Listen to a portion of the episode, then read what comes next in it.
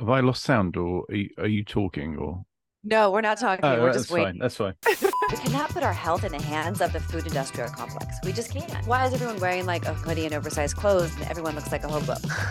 Models that had big rolls and excessive fat were not hired for lingerie or activewear or bathing suits. Like it just, that was just not acceptable. I even see videos of women who were skinny and then gained weight and they're like, I'm happier now. And I'm like, you don't look happier. We got to talk about it. We got to like confront what is so glaring us in the face, the elephant literally in the room. My little brain was like, oh, I'm not allowed to have sugar. Well, I'm going to go eat sugar. My nickname as a kid was Fatso. My mother had me in Weight Watchers at age five. No one can convince me that being obese is healthy. Diabetes type 2, cardiovascular disease, cancer to some extent are all preventable diseases. Without our health, we've got nothing.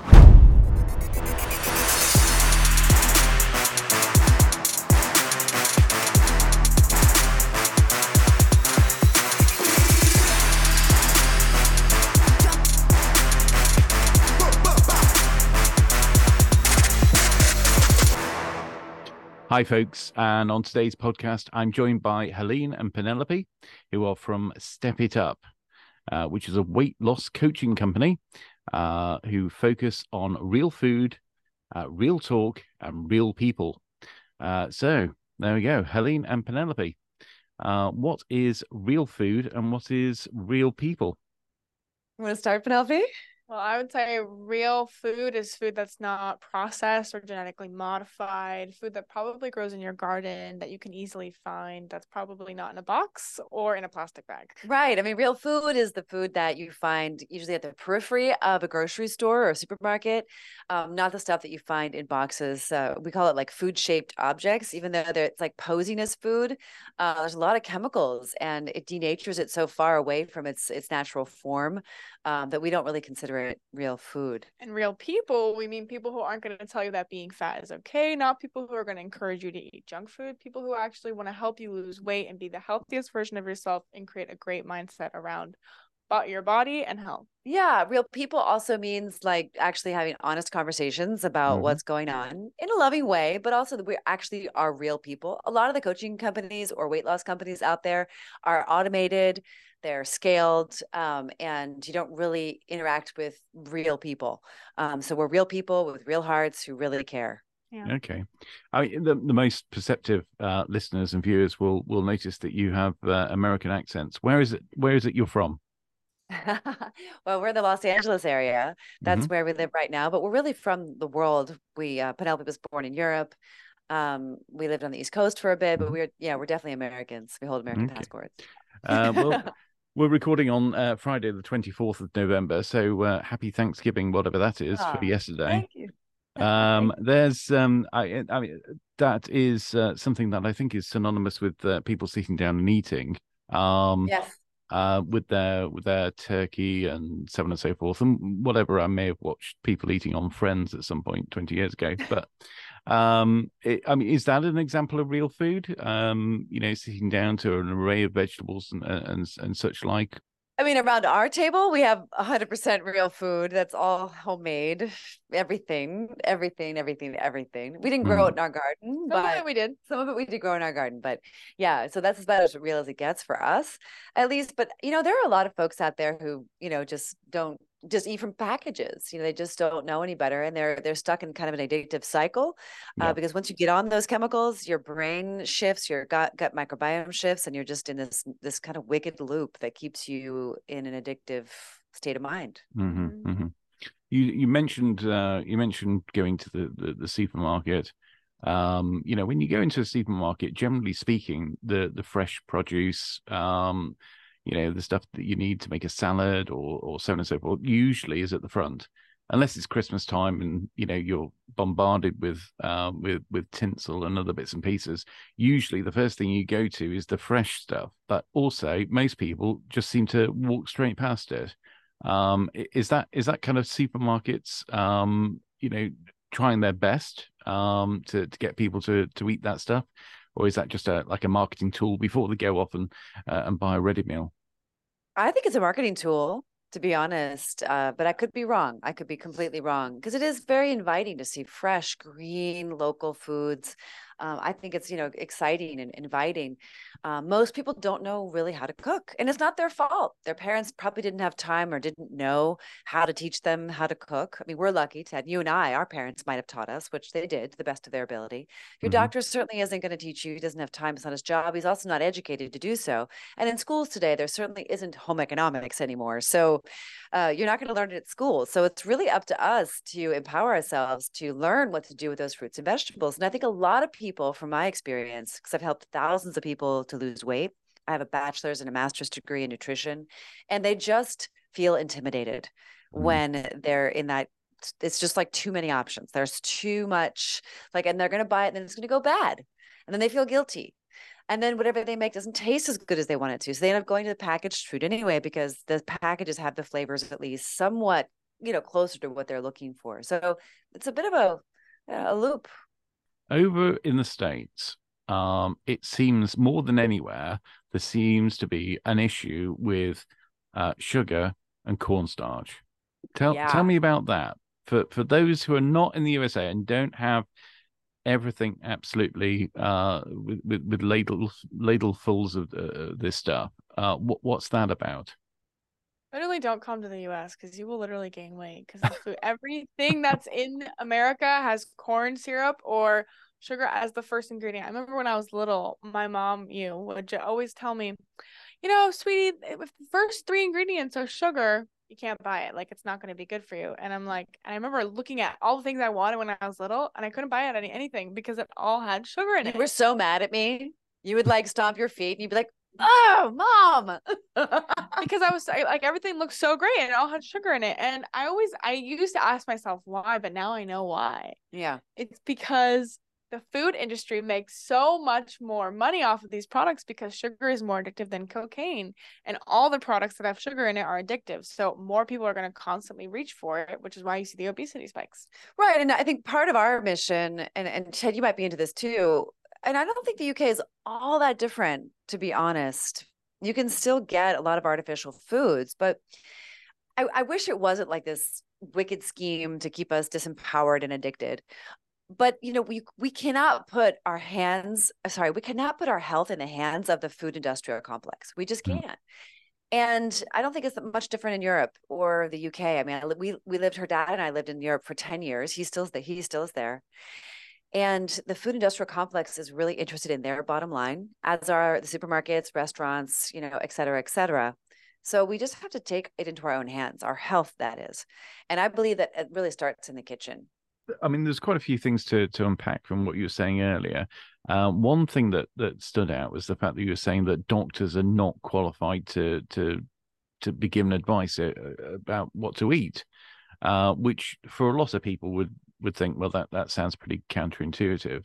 Uh, but you're saying there's a big difference between nutrition or nutritional knowledge and how to cook and so on and so forth, and actually um, you know, being a being a doctor, a physician, or a GP um, who is perhaps dealing with the aftermath. Correct. Yeah. In the United States, from my understanding, the medical doctors receive a, a semester worth of nutrition out of the eight years of education in their residence. So that nutritional science, nutritional psychology, um, nutritional ways of, of healing are not integrated into the medical doctor, um, you know, education. I don't know how it is in the UK. I know that uh, you may have more your doctors uh, because your government is reliant on people being healthy. So there may be more nutritional education included, uh, you know, in your system of health because of the the sophistication of it in, in that mm-hmm. sense and the liability that the government holds. Um, but but the doctors just don't, you know, it's just not part of their education here in the states. Yeah, when mm. I was obese and I went to the doctor, they would they were like, "Oh yeah, you should eat grains. You know, you should eat flour. You know, you should eat rice." And I'm like, "Okay, I'm 300 pounds, and you're telling me to eat flour and rice." and that's going to help me lose weight because that's what I was eating to get fat. So it's like very counterintuitive. They really don't know what they're talking about. And you know, when I eat grains and even flour, I get really sick and like I feel horrible. So that's totally like counterintuitive. Yeah. Yeah. I, I think best. that I think what a, a lot of people have said, uh, and certainly they- they've said it in the past, and you just say, all, all you need is a nice balanced, uh, balanced diet, and really the advice goes no further than that. Um, so you know, what's a balanced diet? I'll have a burger, but I'll have salad to go with it. Well, is that balanced? Well, yeah, it's balanced, but it's not healthy. Just because you can balance it doesn't mean that you should be eating it. Um, and and going back to the the thing with the with the doctors, um, I mean, certainly over here we're we're lucky if we go and see a GP, and if we see a GP, we've got ten minutes. They only want it to be five minutes because right. you know they they've got people uh, they've got people wait in the waiting room. Um, it's um, it, it's not ideal. Okay, um, when it comes to healthcare, you know, even the people that regard NHS healthcare to be free, um, well, if it's free, you get what you pay for.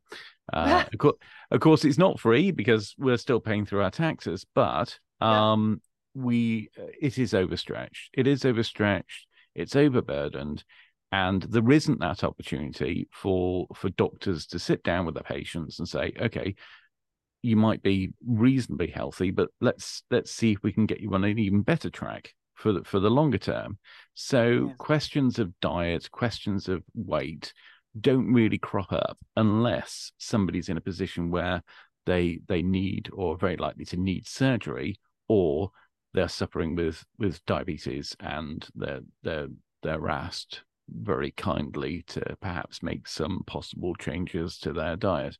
Um, that that's really the only intervention uh, that we might get from from doctors over here. And I think uh, to some degree, and this brings me on to something else that I'm sure we'll talk about, is a reluctance, even from medical professionals, um, to actually hit the issue head on. Uh, perhaps afraid of of speaking to somebody who's right in front of them and saying, "You need to lose weight." Um, I mean, is that something that you you experience uh, in the states? Mm, absolutely. We experienced it when we went to the doctor, and I was hoping the doctor could could speak to Penelope and and help me to help her because her psychotherapist Mhm. wasn't willing to do it. She told me not to talk about it. I'm like, well, are you going to talk about it? She's like, no, no, it makes the problem worse. I'm like, well, who? We got to talk about it. We got to like confront what is so glaring us in the face, the elephant literally in the room. You know, and and and get this girl some some wisdom and some in Mm. time. I mean, you know, she wasn't she wasn't taking it from me, so we did her doctor, you know, wasn't really willing to talk about it. It was like like tiptoeing around it. Um, a- and, I think the issue is that there's a lot of debate about what is the right diet. Um, and what's so ironic is that we know that all of these diseases are preventable. Diabetes type 2, cardiovascular disease, cancer to some extent are all preventable diseases. Cardiometabolic diseases that we can prevent through proper nutrition and lifestyle and lifestyle sciences is just like it's not like mod it's not like i'm just saying it right i mean it's just peer reviewed research thousands of studies by this point um, and the psychology behind it it's just it's quite complex um, and so yes we find that there's some hesitation and mostly because they just can't get into it Well, yeah, and also you have like the whole body positivity movement, and all the obese women will go to the doctor now and be like, I have a sty in my eye. And they complain that the doctor says, Oh, you should lose weight. And they're mad that that's why that's the, what the doctor is pointing at. But Yep. literally, like you just said, all the problems can be prevented if you just weren't obese. And so, not Yeah. all but many yeah most. And a lot of the body positivity movement complains about problems, and they always say, "Oh, but it's not because I'm fat," but it really is. well it definitely helps a lot. I have a friend who got a breast reduction and she's like i wish i just lost 20 pounds because i Mm. didn't need the breast reduction. I just needed to lose some weight. And i just it's also hard. I don't want to i don't want to like pretend like it's easy to have a balanced diet. I mean there's there are some issues that we need to look at that that cause the weight gain in the first place and they tend to be emotional. Yeah. and so we got to like you know look under the hood um provide some support and accountability also some tough love and uh you know and get it on track Yeah. Also, you notice like online, there's a lot of dietitians and like just a lot of like rather thin people actually who will promote balanced diets, like you're talking about, Ted.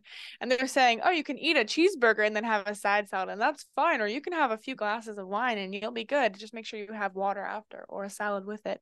Mhm. And it's like that's still not good for you. That's still leading you down a bad path. And I always I always relate it to like telling a cocaine addict they can have like a little bit of cocaine every day. It's like you would never say that to someone. So why would you say that about food?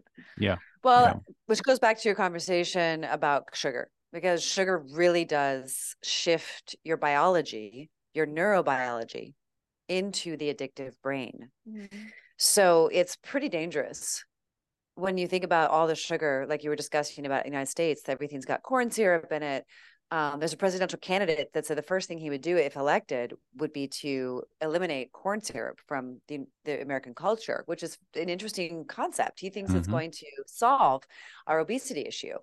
And uh, I thought that was really interesting because he he's he knows that it's we can prove it, and we might be Yeah. able to get that out of. Uh, I don't know if that's I agree with that per se, but I just think it's an interesting perspective Hmm. um, and, I, knowing that it addicts that it shifts you into the addictive brain um, it's a great opportunity for people to reflect on their lives and look at the biscuits and the cookies and the cakes and the things that they're eating and maybe decide hey i'm going to leave this for, away off off my table for three or four days and i'm going to see how i feel and you'll be shocked aches and pains and headaches and grumpiness and fatigue and you know but like once you're on the other side of that though wow you're free Yeah, Mm. and you know what's wild about that is like all the people say, you know, oh, it's okay. It's okay to eat sugar. It's fine. They like glorify it, but at the same time, they don't realize all the industries that benefit from them eating sugar. You know, like when they eat sugar, they gain weight. When they gain weight, they have to go to the doctor. So it benefits the pharmaceutical industry, it benefits the therapy industry, it benefits the food industrial complex, but it doesn't benefit the person consuming all of that.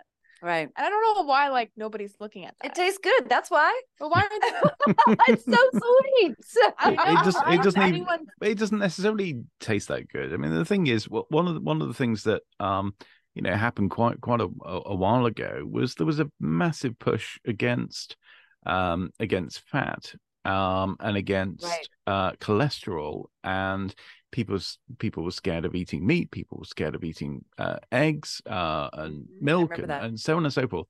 Uh, and they were steered towards uh, other other foods, which you you could say some of those being fake foods, um, that were just heavily heavily laden with sugar to make up for the fact that the taste wasn't there because the fat wasn't there or the other right the other elements weren't there. Uh, Yeah. And I, I think that was a massive disservice to to people um, because they've just they've just gained weight because it just doesn't operate in the same way uh, as as the food that they were eating before. Yeah, I mean, cancer rates rose, uh, cardiovascular disease, uh, you know, rates rose. We had, you know, a lot of issues uh, that resulted from that fad. And now we've swung in the complete other direction where it's like pro fat, carbs are the demon. don't eat vegetables, they're bad for you. Yeah, I mean, we, we we're not a fan of dieting at all. That's part of our program. We just want to eat real food. Yeah. And we want to be honest, you know, real talk. No sugar, no flour. Just get it off the table. Well, just like going against the nature of nature is just not going to work, period. Mm, I, I mean, mm. I, I've tried enough times to hack the system. It just doesn't work. Me too. Me too. just um just taking it back now um just a little bit of background uh and i know you you talk about this a lot penelope this whole journey started uh with you and your uh with your weight just just can you take us back to uh how it was and and how how it beca- how it got that way Yeah. So honestly, really, I ever since I was little, I would say I was a little bit chubby, and it was always because. So it started with my mom, right? My mom's this amazing, beautiful, healthy, happy woman, and she's always been that way. And I was raised with just her, so it was just me and my mom growing up. And she always like we had no sugar in our house, no flour. Looking back, I'm so glad we didn't. But at the time, my little brain was like, "Oh, I'm not allowed to have sugar. Well, I'm gonna go eat sugar." oh, I'm not allowed to have pizza. Well, I'm going to go to my friend's house and eat all her pizza. Oh, I'm not allowed to have goldfish. I'm going to go to her house and eat all the goldfish. And it's quite interesting because what I would do, even at like six years old, I would go to other people's houses and eat mass amounts of food. So for a six year old, eating four slices of pizza is very abnormal, but that's what I would do. Or I'd eat like a huge thing of goldfish. And slowly but surely, it really added up. And once I reached the age of, I believe it was like 12, we moved to California and politics were different people were different and i had a 7-eleven at the bottom of my hill and i was really angry at my mom and i was angry at the world because i didn't fit in and i just i was always the odd one out and i was always chubby too. So i really just hated myself all around and i just finally had the freedom to go to 7-eleven every day and eat junk food and i had the freedom to be able to order food in all the time So I would stuff, you know, pizza and donuts and hide them from my mom and I would, you know, then vomit afterwards and hide all trash under my bed and outside trash cans and chests outside. I would walk from my house to 7-Eleven, get the food, hide it. I'd steal money from her to get the food. I would order on DoorDash secretly and meet them outside. Like the food addiction was so real.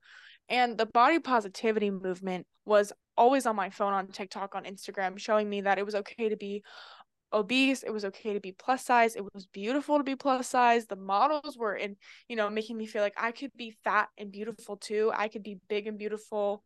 My friends and doctors and therapists didn't want to talk about it and they were almost encouraging me to try the new foods and try the new you know sugar things i never had in my life before and go to jack in the box and it caused me to gain 140 pounds and I was so sick and miserable every day. I never left my house. I never left my room. I never wore any clothing other than sweatpants and hoodies. Mm-hmm. I literally couldn't function as a human in society. I had no friends. I was afraid to go to the store. I was afraid to even go outside and see people. And I was depressed and I was anxious. And there were times where I was doing horrible things to my body, like self harm and pot, like just terrible things that I would never wish on other people. And it wasn't until I got my blood drawn one day and I saw that my triglycerides were high and that I was at risk to get heart disease and diabetes and really scary diseases at only 15 years old. And that was the day I decided, like, I can't keep living this way because I'm going to die and I don't want to die. And I was really fearful. So, my first step in my health journey was to just get Chipotle every week and slowly order salads to burritos and then I just got salad no rice. Like it was just like little steps every week and it finally worked. But I also tried every diet every diet out there and it didn't work. I tried injections I tried pills I tried all the diets you name it. I did it keto weight watchers and none of it worked. I always gained the weight back. Mm-hmm. Mm-hmm. Uh, not wanting to take any agency from yourself but Helene when when this was when this was happening um, I mean, you, you can't tell if somebody's hiding food, but there's one thing you can't hide, and that, and that's your appearance. Um, what what what? How did you feel about what what was happening? And and you know, did did you notice, or was it so gradual um, that you weren't really really a part of it? Well, I absolutely noticed. And for all you moms out there, uh, I really can relate to what you're going through because it's not the thing that you want to talk about with your peers because it's so, um, it's so, what's the right word? It's so, it's almost like, Penelope, you said to me, you're like, Mom, when you look at me, I see that you're ashamed of me. And I was, and I said to her, No, no, that's not true. And she said, But it is. And she's, she was right it is it is such a deep failure uh, for a mom especially a mom who's focused on health to have a daughter who you know was 300 pounds and counting. And it was it was traumatic and i felt extremely helpless. And i felt like i was enabling her and there was nowhere i could turn. I didn't feel at least. We had therapists we had groups we had the doctor we had friends. But it wasn't like there was anyone who was really willing to create a solution that was going to to work. And the, everybody like i said it before everybody was kind of like tiptoeing around it. And you know i would go into her room and i'd you know rip the curtains open and i'd scream, scream at her like get out of bed. You know we, we didn't have meals together. She wouldn't eat my food. Um, i noticed that she was charging on my credit card. I noticed money was missing. And it's like how do I feed my daughter when she won't accept the food I want to feed her? How do I, uh, you know, turn this ship around? And I was like, well, at some point, I was like, I just need to send her to a therapeutic boarding school because I'm out of options. Because, and I felt like it was so completely not manageable. And what's so so ironic about this was that I grew up in a household where my mother had me in Weight Watchers at age five. Wow. That was my first meeting. And my nickname as a kid was Fatso. And my mom was in Overeaters Anonymous. So the 12 step program was on our kitchen table. And so for me as a very young child, I got to witness my mother and her myriad of health problems and her weight gain and loss. So I I experienced very young, you know, the the what it is to to be part of a food compulsive, eating disordered household. And I was determined to break the chain, even though I was always overweight. I was one of the original plus size models in the 1990s. I, you know, really embraced my big, beautiful body. Um, and it wasn't until after I gave birth to Penelope 18 years ago that I lost a lot of the weight, just 18 years ago. And I thought I had dodged the bullet because I got a bachelor's and a master's degree in nutrition. I was helping, you know, thousands of people to lose weight, get healthy. And to have her be 300 pounds was just so mind blowing because I felt like I had done everything right. And for this to turn around was just like miraculous. And then we realized we've got to do our best to help mothers and daughters to end this cycle, this chain, this destructive, divisive chain. Is the the, the cycle, the chain, um, a lot of people, a, lot of people make excuses uh, for for their lifestyles and for the results of those. Um, but is there anything to say that from a from a genetic point of view, some people are more more likely to to gain weight. Uh, I mean, obviously, people are more likely to gain height or um, gain big feet or small feet or and all sorts of different things. But is is weight something that you could ascribe to being um, down to genetics, or or is that just excuses? Real talk. Yeah. Regardless of your genes, there's a thing called epigenetics, which means that your genes are not fixed, they do change. Uh, so you can modify your gene expression. I do believe there are different body types that are based on the genes you're born with. And, you know, sometimes Penelope and I have talk about it. We're like, you know, how can that person eat french fries and hamburgers and look like that? That doesn't mean they're healthy, but they're thin right? That person might be on the road to diabetes or heart disease, you know, but you know, because they can't see it on the outside. Yeah, right. So no, so there is some viability in the um the DNA of your body type, how you burn or you don't burn if you're a slow burner or you're a fast burner.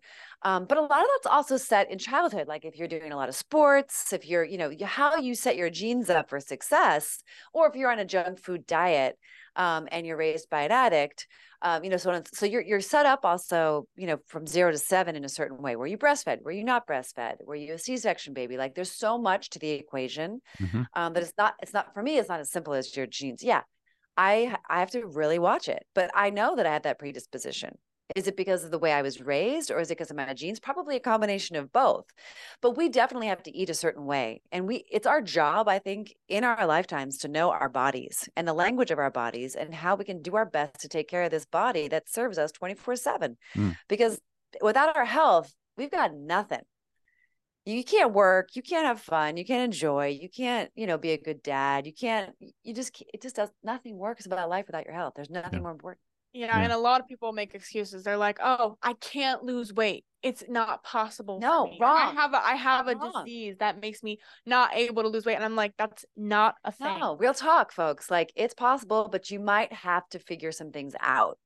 Yeah, you might have to work ten times harder and that's mm. where the laziness comes in and the unwillingness and the lack of commitment and consistency comes in. And that's when you have to really do the work and come face to face with this is really freaking hard but i'm going to keep going. Change is not you know change is challenging. How you relate to change or change of diet lifestyle i mean you know it can be very confronting. It oftentimes is. And everyone wants a pill or an injection to be the answer the hard work is a lot easier. Just like everyone wants to be a millionaire but to get to being a millionaire it takes a long time and a lot of consistency and hard work. Yeah so it's yeah. like the one percent.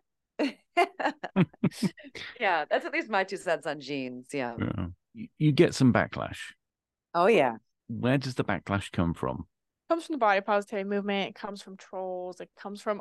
But what I would say is the people who hate on us know that there's some truth in what we're saying, and I always, I always ask myself, and I always want to ask them, like, so my grandma died of obesity at 59, right? And so you're you're saying we can't use the word obese anymore because it's not kind or it's not accepting. And you say we should have a fat acceptance movement. And my question to you is if hundreds and thousands of people are dying every year of obesity, do you really think it's a movement we should condone? Because if hundreds and thousands of people are dying from suicide every year. Mhm. We don't condone suicide acceptance. We don't have a suicide acceptance movement or a suicide liberation movement. And being fat is a slow suicide. And I think food addiction is also a slow suicide. So I always want to ask those people what they think about that. And usually they don't have much to say. Well, it's true. My I, eh, that was not part of the story that I shared, but on my mother's death certificate was severe obesity. For us, it's about death and life. It's not about how you feel. It's about metrics. And no one can convince me that being obese is healthy. It's not easy to move. It's not good on your joints. There aren't many overweight people that are old because you get degenerative diseases. And so, if health is my top priority and my top value in life, because I, you know, my mother didn't get to see you speak, my mother didn't get to see you walk. My mother, I, I mean, I felt like, you know, there was a lot more of life that I wanted to live with my mother Mhm. and I didn't get it. And if I can help people to have the freedom that she could have had or to have longer with their families and loved ones, that's what I want. And so the body positivity movement is part of this excuse that you were just referring to. It's like, I believe that we need to be accepting and have real talk and honest conversations and make lifestyle change towards health. So it's kind of interesting to see how insidious the addiction is. We also don't promote addiction to alcohol or drugs. So why would we promote obesity? It's the same kind of thing. So it's just so interesting. We get a lot of hate, but I feel like we're saying the same thing. but we're just asking them to go a step further Yeah. and actually make the change in their lives because awareness without action is just inertia.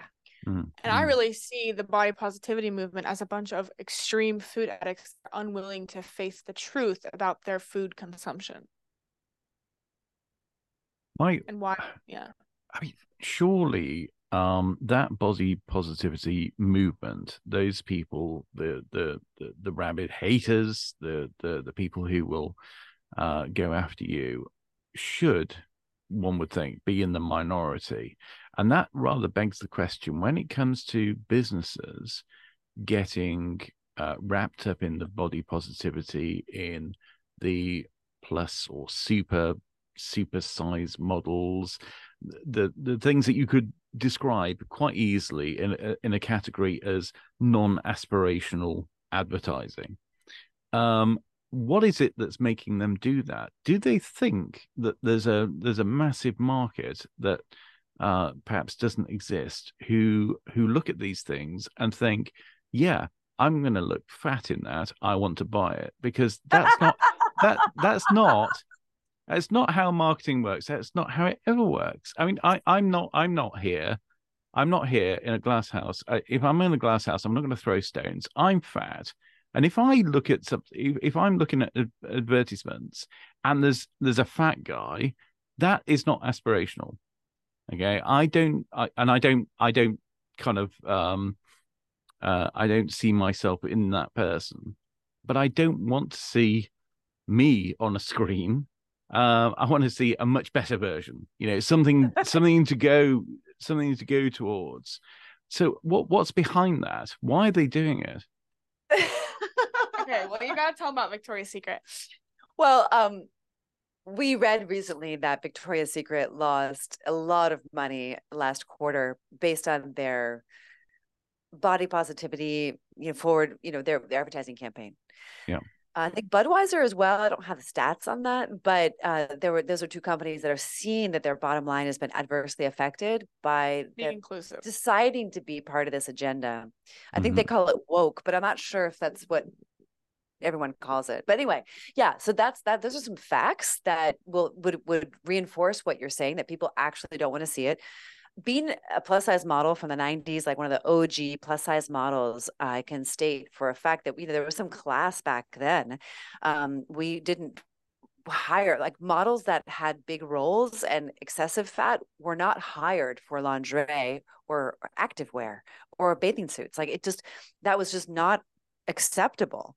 Uh, but now it's in your face everywhere you go, and I am embarrassed to admit that it's disgusting. Yeah, and I literally been talking about this a lot. I am pro normal size clothes. I really am. And I'm pro longevity, meaning I just want to see more normal size people on the front cover of Vogue, more Mhm. thin women everywhere, because that's motivating for everyone to see thin women that have But not- beautiful bodies. Not like anorexic women, but like just No.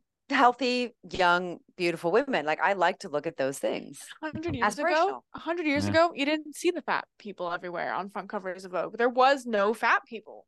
And it's because of a lot of reasons, but I preferred it that way. And I still prefer it that way because now when you walk into a store, it's fat people everywhere. And you're like, oh my gosh, like what's going on?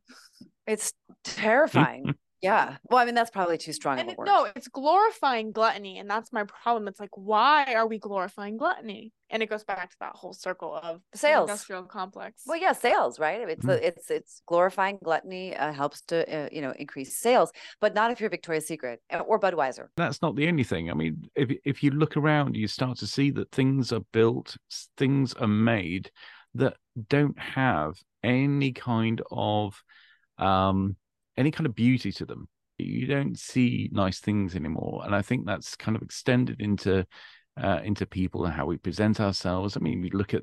I, I suppose if you went to a ordinary college campus these days, you'll have examples of people with tattoos on their faces and bones through their noses and you know all sorts of weird and wonderful stuff going on um maybe not wonderful but certainly weird and it's almost as though there's a generation and i don't want to you know give every uh, tar everybody with the same brush but almost like a generation of um generation z who do everything they possibly can to look as unattractive as possible. Um, and maybe, maybe eating a lot of food and the wrong foods is a very easy way of doing that. The idea of beauty is an interesting one, and you could speak to this much more intimately than I could, Penelope, for Generation Z. What about beauty specifically? Well, like, the, why is everyone wearing like a hoodie and oversized clothes, and everyone looks like a hobo? because they're embarrassed about their bodies because they either don't feel like they fit in or they feel like they have to fit into a certain stigma and it's all like group think group follow like when i was in school everyone wore hoodies and sweatpants or they wore nothing. It was like two extremes. There was Yeah. like no in between. And it's for for me i feel it's about insecurity and also the unwillingness to put your health first in order to become beautiful and be a, a beautiful woman because no one like it's not no one's teaching that anymore to be wear dresses and you know do your hair and like just put yourself together when you're going out like that's not really a thing anymore like people just throw on whatever and leave the house and they don't even care what they look like so And part of this is the cause of the breakdown of the family unit. Yeah. Uh, because parents have been so busy, they haven't had time to raise their kids properly. And this is what we're seeing is the fallout. You know, kids that just don't know how to take care of themselves. They don't know how to cook. They don't know how to present. They don't know how to even write a proper letter. yeah Mm. or a text yeah, I mean, it just requires some parenting, Yeah. folks. Got kids out there. Please don't have children unless you're ready to actually raise them. Yeah. Yeah. Here's a theory, and I, I've just cooked this up in my head right now. Okay, so bear with me. Um, but isn't it possible that for some of those Zoomers, some of those Generation Z people, they look at Instagram, they see obviously the the highly um, uh, highly polished side of um, influencers and what they put out, uh, which are aspirational things, which may be uh, people who look great all the time, at all times, at everything. And maybe to some extent, it's a form of rebellion Mm. um, against something that they think they can't achieve to gain weight, to gain bright green hair, to gain a ring through their nose, and every possibly thing possible thing they can do to go almost the other way. Yeah, I mean that's what I did, right? Like that's I did the I went to the complete end of the spectrum and totally went all out on the food and getting fat and it was a rebellion for sure, but I always say like who's letting the rebellion happen? Because if your parents are allowing it, if the schools are allowing it, if your friends are telling you to eat, go eat junk food and that you look great, because a lot of, especially for women, like my friends would tell me that it was okay to, that I was beautiful for one, when I was really not beautiful, mm-hmm. really obese, really unhealthy. They told me it was okay. And they would give me junk food to eat you know so they were enabling it and i and i always say this like women a lot of women want to see women fail so that they don't get their men so that they're not more attractive than the other it's very manipulative weird games they play but there was it was definitely at play and it definitely worked in their favor i got mm. no men you know i was very lonely and sad and depressed and it worked in their favor you know i just kept gaining weight i kept getting uglier and fatter and you know wanted to go out less less and less well, there's like a sabotage thing going on, um, and this general rebellion around rule breaking and ceiling pushing. And so, if their value is measured on likes and shares, then they've got to be able to push the bar. I mean, you see even what mm-hmm. Madonna's doing, or you see what you know, uh, you know, how people are getting more Lizzo. likes. Yeah, Lizzo. That's what I was thinking. Are you in my head or what? Maybe. um, well, it's just it, it's how do you get that attention? And if your value is measured on how much attention you're getting, you've got to you know you got to do something really outrageous to get yeah. those to get those likes and shares. And I, I want to help Lizzo too. When I, I, always hope she's watching what we what we talk about. So if she ever is watching what we're talking about, I want to really help you and partner with you. Yeah, it would be amazing to to to help her get you know even healthier. Yeah. Yeah, sure. it's interesting what you say. It's it's almost as though um there's a lot of competition, and by encouraging friends um, to have unhealthy lifestyles, to do unhealthy things, and do uh, things that make themselves uglier, um, if you like, um, that's a way of reducing the competition. Yeah. I see, I even see videos of women who were skinny and then gained weight, and they're like, I'm happier now. And I'm like, you don't look happier you look like you're suffering and so is your body and it's like but that's being glamorized and glorified today and that's yeah. gluttony it's just that cycle it's a very toxic and vicious cycle and i see it every day. It's just growing and growing and growing. Yeah m- misery likes company as they say. Yeah yeah it's true. Um because yeah because that that leads on to something that i was going to ask anyway and i think we pretty much answered it there but um when it comes to getting uh, getting critics online, which you will do, um, I was thinking, where does that criticism come from? And it appears that most of the criticism comes from other women. Are you your worst enemies? Absolutely. Totally. Yeah. I don't want to believe that, but yeah. it's oftentimes that way. Yeah. Yeah, it is. Yeah, and a lot of all women, but, but a lot of them, and a lot yeah. of women too are most of the ones hating on us as well. And I do think it's because there's some truth in what we say, and it can be confronting to hear things that people don't talk about, right? Because people aren't ta- really talking about this. They're mm. all going to group think and they're all saying, "Yeah, gain the weight.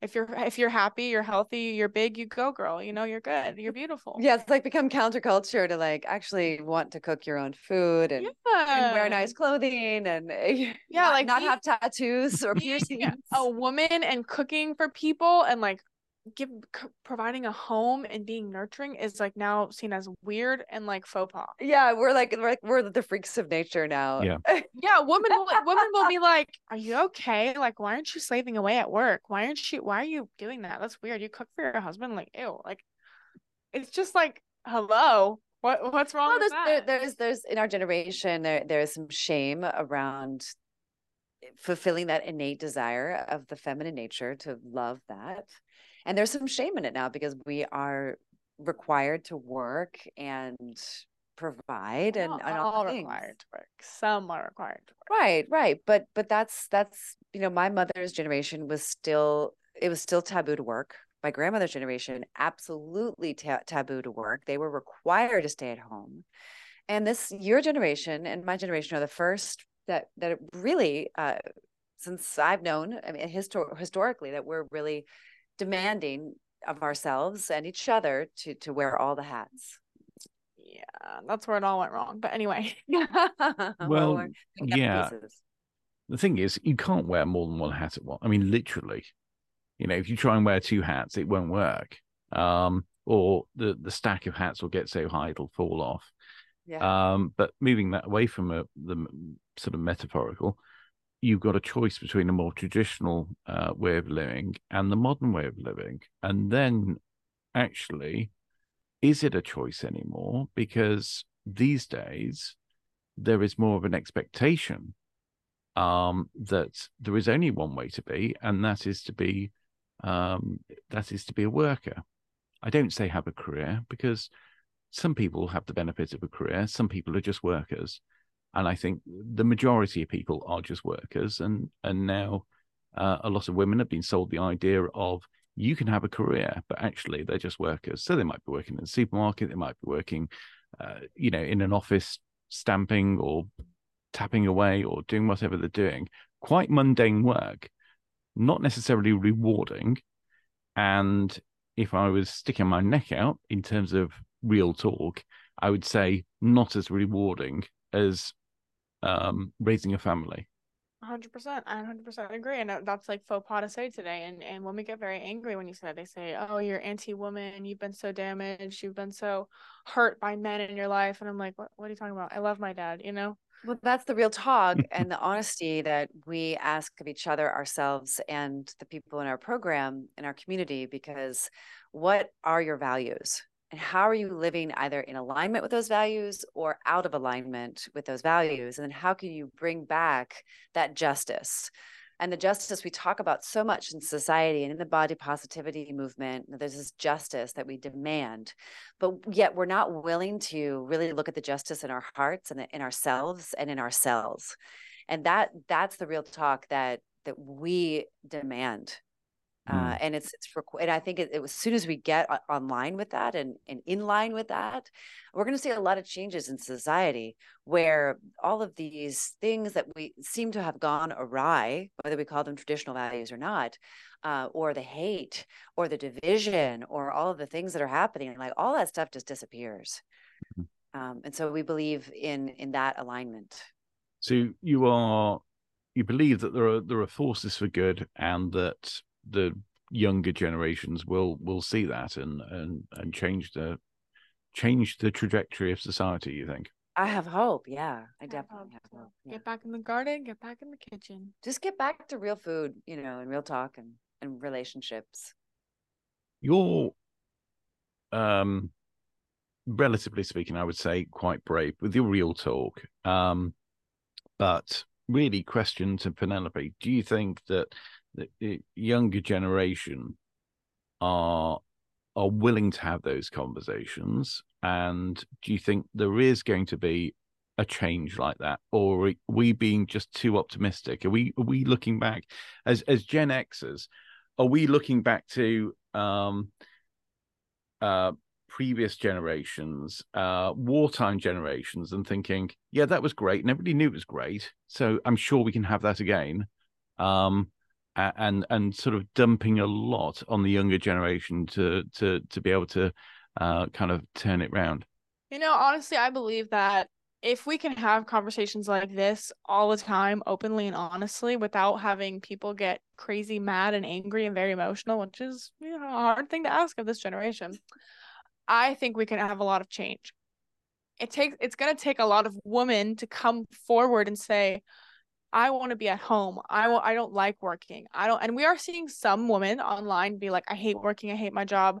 I just want to be at home, have a family. You are seeing 30, 40 year olds moms or women wishing they could be moms saying, you know, I wish that I ha- would have had kids. Now it's too late. You know, I can't find a husband. Nobody wants me, blah blah blah. So I do think we're come we're getting closer and closer every day.